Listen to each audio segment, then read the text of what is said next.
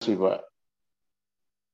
Uh, saya mengikuti keadaan setiap hari melihat berita dan keadaan negara kita, dunia khususnya, ya manusia itu sudah tidak menghormati sesamanya, apalagi menghormati pemimpinnya. Dengan kata-kata kasar mereka mengucapkan kata-kata bagi pemimpin, bahkan sesama mereka mereka mengeluarkan kata-kata yang kasar. Dan saya berdoa untuk apa yang harus saya sharing pagi ini. Saya diingatkan Tuhan untuk membawa tiga hal, yaitu milikilah karakter Kristus atau karakter terbaik yang harus kita miliki adalah kerendahan hati, kesabaran, dan penguasaan diri. Tiga hal ini adalah karakter Kristus. Kalau kita belajar lebih dalam lagi dan kita hidup lebih sungguh-sungguh lagi dengan Kristus, maka sekeliling kita akan terjadi suasana seperti yang kita katakan tadi. Mari kita berdoa.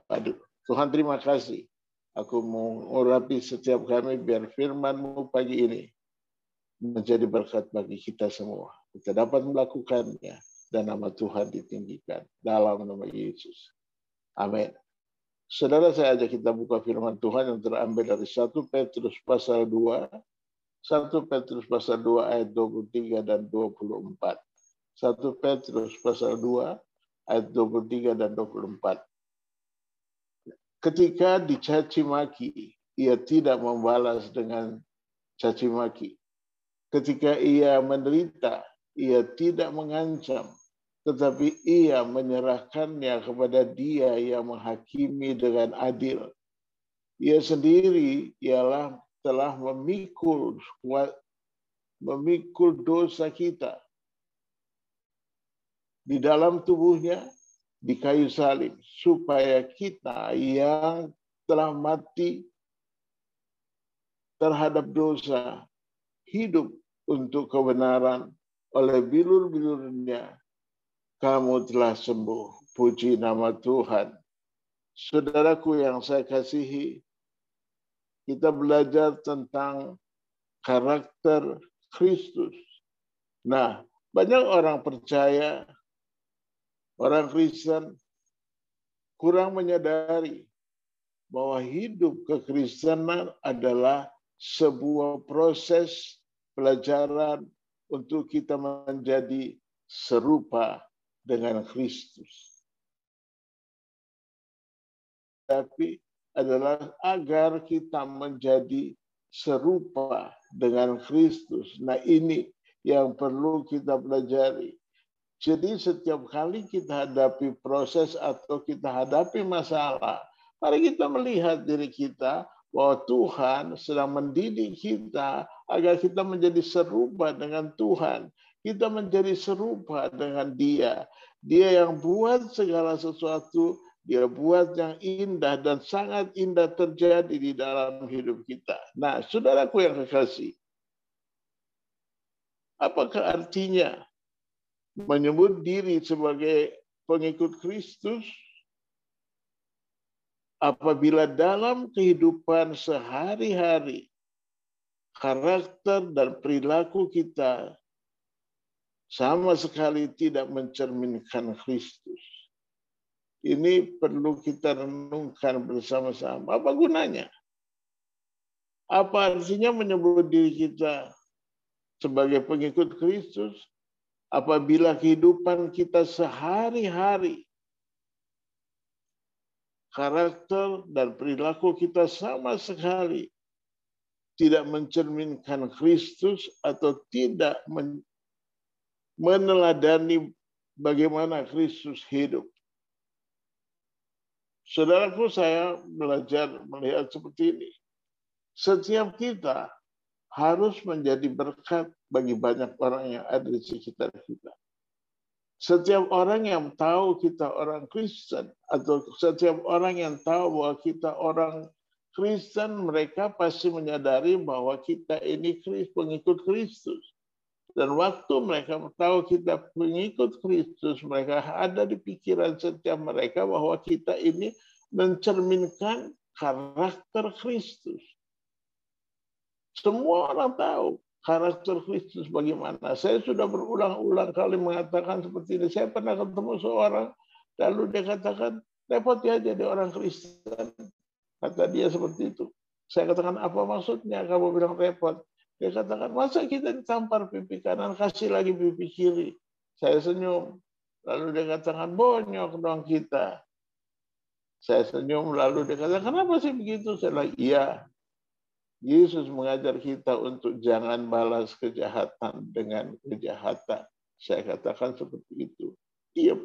Orang itu diam. Tidak banyak komentar. Lalu diam, suasana diam. Tadinya mau memojokkan. Tapi sebenarnya Yesus mengajar kita untuk jangan balas kejahatan dengan kejahatan, tapi balas kejahatan dengan kebaikan. Nah, ini yang perlu kita renungkan bersama-sama. Kalau kita menyadari kita pengikut Kristus dan kita tahu ada Kristus yang menjadi contoh di dalam hidup kita, Berarti apa yang kita renungkan pagi ini, mari kita pelajari dalam hidup kita. Nah, saudaraku yang kekasih, salah satu sifat Kristus yang patut diteladani adalah kelemah lembutan. Salah satu sifat Kristus yang patut diteladani adalah kelemah lembutan. Pertanyaannya apakah kita sudah lemah lembut? Saya nggak bilang lemah lembut jadi gemulai, tidak. Lemah lembut dalam menghadapi masalah. Lemah lembut dalam menghadapi keputusan. Lemah lembut dalam menghadapi tekanan. Menyelesaikan masalah, kita menyelesaikan ya dengan lemah lembut. Kita tidak berpikir dan mengeluarkan kata-kata yang mengejutkan sekeliling kita. Tidak tetapi kita dengan lemah lembut. Nah ini yang kita pelajari. Kristus tidak pernah membalas kejahatan dengan kejahatan. Sebaliknya, Kristus mengasihi orang yang berbuat jahat kepadanya. Tuhan tidak pernah balas kejahatan dengan kejahatan dan Tuhan tidak mau kita melakukan itu. Tapi prakteknya kan kita tidak. Prakteknya kita masih kalau ada orang yang kita tidak suka, kita tunjukkan bahwa kita tidak suka sama orang itu. Seharusnya tidak seperti itu. Saya mau ingatkan kita. Mungkin saya salah, kita pelajari bersama-sama. Kalau ada orang yang kita lihat dia salah atau tidak sependapat dengan kita, sebaiknya kita menjelaskan pada orang itu agar dia sadar dan dia bertobat kalau kita menjelaskan dan dia bertobat tanpa kita sadari, kita sedang membawa dia lebih dekat dengan Tuhan. Tetapi kalau kita lihat orang yang punya kelemahan, lalu kita klaim dia seperti itu, ya dia nggak akan berubah. Dia tetap menjadi seperti itu. Nah ini yang kita mesti renungkan bersama-sama di pagi ini.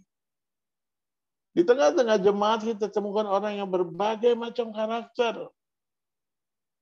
Berbagai macam hal yang mereka katakan dan ya sesungguhnya semua tidak menyenangkan dan semua tidak baik. Tetapi untuk saya pribadi belajar bahwa karakter Kristus harus terjadi di dalam hidup kita. Ya, karakter Kristus. Ya, masalahnya begini. Kalau kita nggak suka seseorang,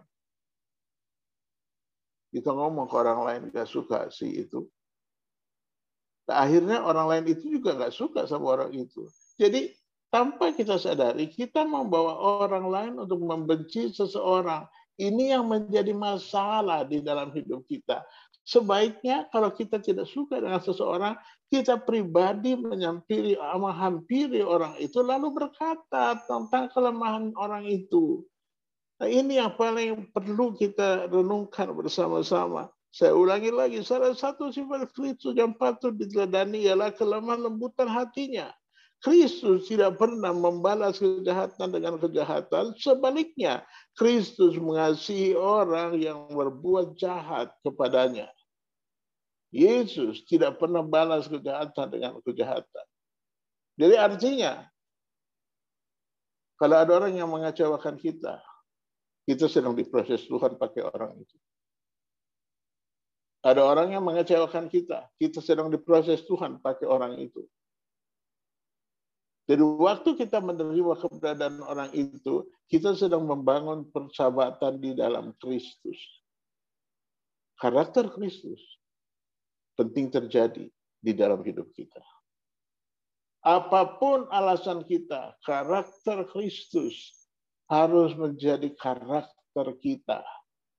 Orang dapat melihat Yesus dalam hidup kita. Orang dapat mengenal dan mengasihi Yesus melalui kita mengasihi orang itu. Itu tadi sudah saya katakan. Kalau kita tidak suka sama si A, kita cerita kepada teman kita tidak suka sama si A, si A begini kelemahannya, A, B, C, kita ngomongin kelemahannya. Akhirnya satu orang yang kita tidak suka, banyak orang jadi nggak suka sama orang itu. Apakah ini karakter Kristus? Bertobat. Saudara yang kekasih pagi yang indah ini kita perlu bertobat. Kalau kita tidak suka sama seseorang, kita pribadi yang menyelesaikan dengan orang tersebut. Selesaikan secara pribadi. Selesaikan supaya hidupmu semakin tenang dan Tuhan memberkati engkau. Nah, saudaraku yang saya kasihi, bahkan terhadap orang-orang yang meludahi Yesus, yang menghujat Yesus, yang mencabuk Yesus, bahkan menyalibkan Yesus. Yesus justru berdoa bagi mereka. Bagi mereka Yesus berdoa mohon pengampunan kepada Bapa. Ampuni mereka sebab mereka tidak tahu apa yang mereka lakukan. Apa yang telah mereka perbuat. Lukas 23 ayat 34. Yesus berkata, ya Bapa ampuni mereka Ampuni mereka sebab mereka tidak tahu apa yang mereka perbuat dan mereka membawa undi untuk membagi-bagikan pakaiannya. Saudaraku, dengan keadaan yang sangat-sangat tidak bagus dan tidak terhormat dan tidak sopan, Yesus telah tetap melepaskan pengampunan untuk orang tersebut. Saya kalau bicara begini bukan berarti kami, saya dari suku Ambon sifatnya baik. Enggak. Orang Ambon kalau benci sama orang dikumpulin satu kampung untuk benci orang itu, iya. Tapi saya menyadari hal ini salah. Tadi malam saya bercerita dengan istri mengenai satu orang yang kalau dia benci orang itu, dia mau semua orang benci sama dia. Saya katakan, ini karakter yang kurang bagus. Lalu istri saya katakan, ini karakter orang Ambon. Dan saya tidak mau jadi seperti itu. Saya mau punya karakter-karakter Kristus. Sebab karakter yang paling benar adalah karakter Kristus. Nah, saudaraku, bagaimana dengan kita? Bagaimana dengan kita ketika kita dilukai? Umumnya kita cenderung membela diri dan berusaha membalas dengan lebih parah lagi atau kita mengasihi mengampuni seperti yang Kristus lakukan. Bagaimana dengan kita? Ketika kita disakiti dan dilukai, kita bisa belajar dari tokoh di Alkitab seperti Yusuf. Meskipun ia mempunyai kesempatan untuk membalas terhadap saudara-saudaranya. Yusuf tidak melakukan itu. Saudaraku yang saya kasih. Saya belajar kisah Yusuf ini menjadi lebih kuat lagi. Yusuf dia bisa membalas saudaranya pada waktu saudaranya dalam kesusahan. Tetapi itu tidak dia lakukan. Dia tidak lakukan, justru dia memberkati. Nah ini yang menjadi contoh bagi kita, saudaraku yang saya kasihi. Kita belajar dalam hidup kita ini. Agar benar-benar kita tidak saja disebut orang-orang Kristen. Tidak. Tapi perilaku Kristus terjadi. Sifat Kristus terjadi di dalam diri kita. Ilmu kita sepintar apa pun, kita mungkin pintar sekali. Mungkin kita sekolah tamatan S3 dokter, kalau saudara punya ilmu semakin tinggi, bagus itu ilmu tinggi. Tetapi kalau tidak ada karakter Kristus di dalamnya, saya pikir tidak ada artinya ilmu itu. Karena penting sekali karakter Kristus disertai dengan ilmu yang tinggi.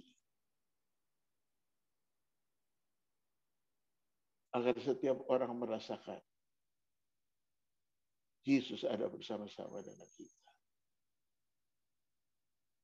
Nah, saudaraku yang kekasih Musa, meski ditentang hebat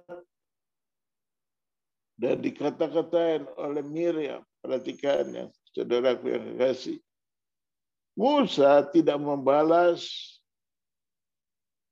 dan akhirnya Tuhan sendiri yang bertindak sebagai pembela. Miriam mengeluarkan kata-kata yang tidak sopan dan tidak baik untuk Musa. Musa nggak balas. Makanya coba kita belajar bersama-sama pagi yang indah ini. Lebih baik kita yang menyelesaikan daripada Tuhan yang membalas. Waktu Tuhan membalas Miriam dikatakan kena kusta putih. Nah ini hal yang perlu menjadi pelajaran bagi kita. Nah, saudaraku yang saya kasih, sebagai pengikut Kristus, kita perlu terima perintah untuk hidup sama seperti Kristus. Perintah untuk hidup sama seperti Kristus. 1 Yohanes 2 ayat 6. Barang siapa mengatakan bahwa ia ada di dalam dia, ia wajib hidup sama seperti Kristus hidup. Jadi kalau saya mau katakan, mungkin saudara pintar. Bagus kalau kita pintar. Dan kita ketemu orang yang tidak pintar. Lalu kita merendahkan orang itu, salah itu. Kita mari kita ajar orang itu, didik orang itu, biar kita sama-sama pintar itu yang Tuhan mau. Karena kalau kita menguasai sendiri, nah ini bermasalah kita orang yang sangat bermasalah. Nah, ketika kita punya kesempatan kesempatan untuk melakukan kebaikan, mari kita lakukan kebaikan itu. Karena itu yang Tuhan mau. Ketika kita punya kesempatan untuk berbuat baik, mari kita berbuat baik. Karena itu yang Tuhan mau. Jika kita berbuat baik, maka sekeliling kita merasakan kehadiran Tuhan, kebaikan Tuhan melalui hidup kita. Melalui hidup kita, sekeliling kita merasakan kebaikan Tuhan. Kalau kita mau melihat kuasa Tuhan terjadi di tengah dunia ini, mari kita sebagai orang percaya miliki karakter Kristus. Sebab kalau kita punya karakter Kristus, sekeliling kita diberkati Tuhan. Mari kita belajar bersama-sama. Satu hal yang perlu kita renungkan bersama. Mungkin teman kita atau jemaat di gereja menghadapi masalah. Lalu kita tahu orang itu punya masalah. Lalu kita pura-pura tidak tahu dengan masalah orang itu. Kalau saya menganggap itu salah.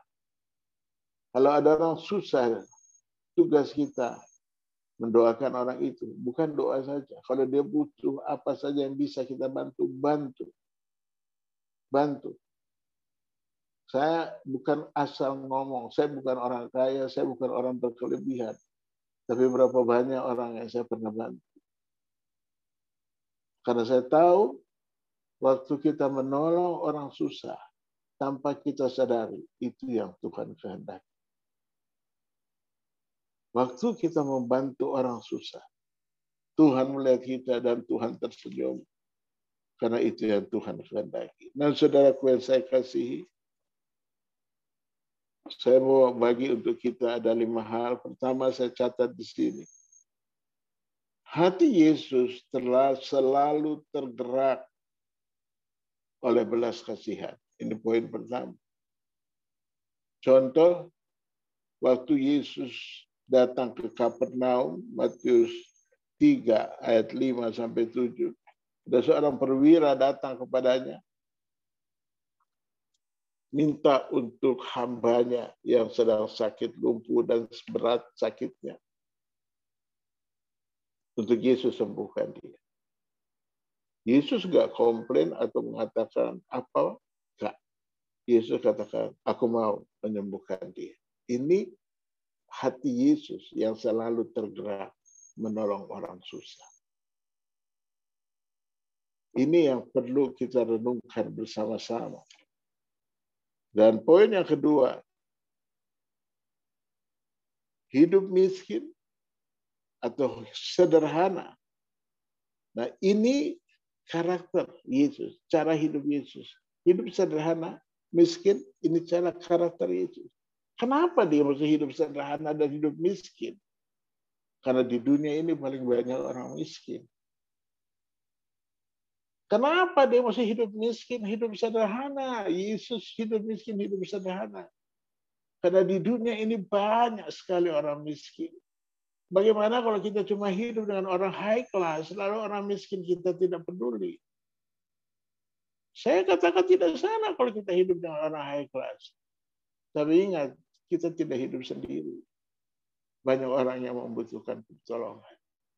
Nah, saudaraku yang saya kasihi, kita belajar bersama-sama. Nah, poin ketiga di sini saya catat karakter Yesus ialah memberi, dia berani memberi, dia tidak takut dalam hal memberi. Waktu dia jalan ada lima ribu orang yang ikut dia dan dia ke murid-muridnya kebingungan. Yesus cuma bertanya ada apa ada, ada padamu mereka ada lima roti dan dua ikan. Yesus mecah-mecahkan lima roti dan dua ikan dan dibagikan untuk lima ribu orang laki-laki. Itu dia bagikan, itu karakter memberi kita kalau memberi pakai harta atau uang kita memang kita nggak sanggup. Tapi kalau kita taat sama Tuhan, kita disanggupi oleh Tuhan. Tuhan yang menyanggupkan kita. Nah ini hal yang paling-paling luar biasa. Kalau dikatakan, poin ketiga saya catat, Yesus adalah karakter pemberani. Kenapa saya katakan dia Yesus karakter pemberani? Karena Yesus berani di bait Allah mau porak-porandakan mereka yang berdagang di bait Allah. Yesus mengusir mereka, dia cambuk mereka, mereka lari obrak-abrik dagangan mereka. Yesus buat seorang diri. Ini karakter pemberani. Arti rohaninya. Kita tidak takut kalau ada orang jatuh di dalam dosa untuk kita menyelamatkan orang itu. Kita berani memberi diri untuk membawa orang itu datang kepada Tuhan Yesus untuk orang itu diselamatkan.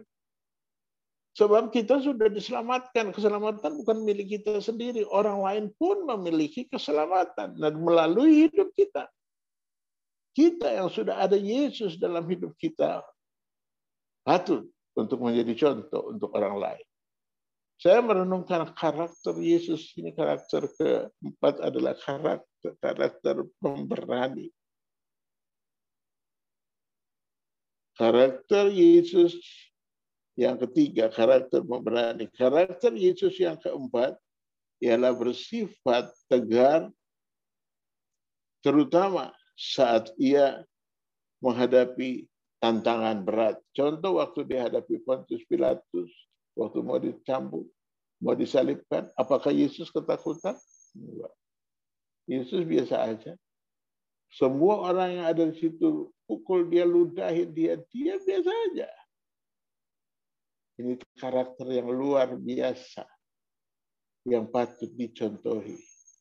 Karakter yang luar biasa. Saya catat karakter yang keempat dan karakter yang kelima karakter berbelas kasihan. Yesus tidak pernah diam. Kalau dia lihat orang susah, Yesus nggak pernah diam. Yesus tidak pernah diam pada waktu dia lihat orang berduka. Contoh, Yesus bangkitkan anak muda di Naim. Yesus lihat ibunya menangis. Yesus hanya melihat ibunya menangis karena putranya meninggal. Anak laki-laki itu sangat berharga bagi bangsa Israel. Waktu Yesus melihat itu, Yesus tahan jenazah itu. Lalu Yesus katakan bangkit, anak muda itu. Bangkit. Hanya karena Yesus melihat ibunya menangis. Mari saudaraku yang saya kasihi berbelas kasihan adalah karakter Yesus Kristus Tuhan. Kita belajar agar melalui hidup kita, agar melalui doa kita, melalui gereja kita, semua orang mengenal bahwa kita membawa berkat bagi sekeliling kita. Sebab sekeliling kita merasakan ada Yesus jika kita membangun hubungan yang manis dengan sesama kita. Saya mengucap syukur. Kemarin saya beberapa hari lalu saya ke gereja. Lalu para keamanan datang ke saya. Lalu mengatakan, Pak, udah ibadah ya Pak, udah ibadah ya Pak. Saya katakan, iya, aduh, itu lama banget ya Bapak mereka ngomong. Saya katakan, iya, kita perlu ibadah lagi nanti. Lalu mereka katakan, Bapak, kita tetap ada di sini. Itu mereka ungkapkan Eh, perhatian mereka. Dan saya belajar ini, saya punya hubungan dengan mereka, manis. Siapa pun keamanan di situ ada mereka, namanya semua saya tahu dan saya punya hubungan yang baik dengan mereka.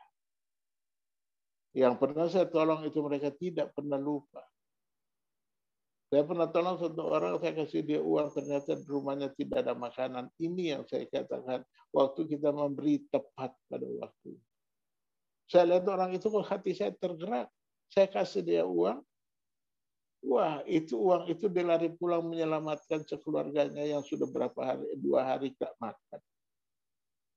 Nah, saya mau ingatkan kita, kita belajar untuk di mana saja kita berada karakter Kristus itu nampak. Pertama, jangan takut hadapi masalah. Jangan bimbang. Kedua, ingat Yesus yang ada bersama-sama kita. Dia besar dan dia luar biasa. Dan yang terakhir, mari kita mengasihi. Mengasihi dengan sikap hati yang tulus. Kita mengasihi dengan sikap hati yang murni. Karena Tuhan Yesus lebih dulu mengasihi kita. Saudaraku yang kekasih, mari lakukan dengan segenap hati. Karena kita semua berharga di mata Tuhan. Kalau karakter itu terjadi dalam hidup kita, gereja kita akan diberkati Tuhan. Banyak orang akan datang menikmati berkat Tuhan. Mereka akan datang melihat pemimpinnya yang rendah hati.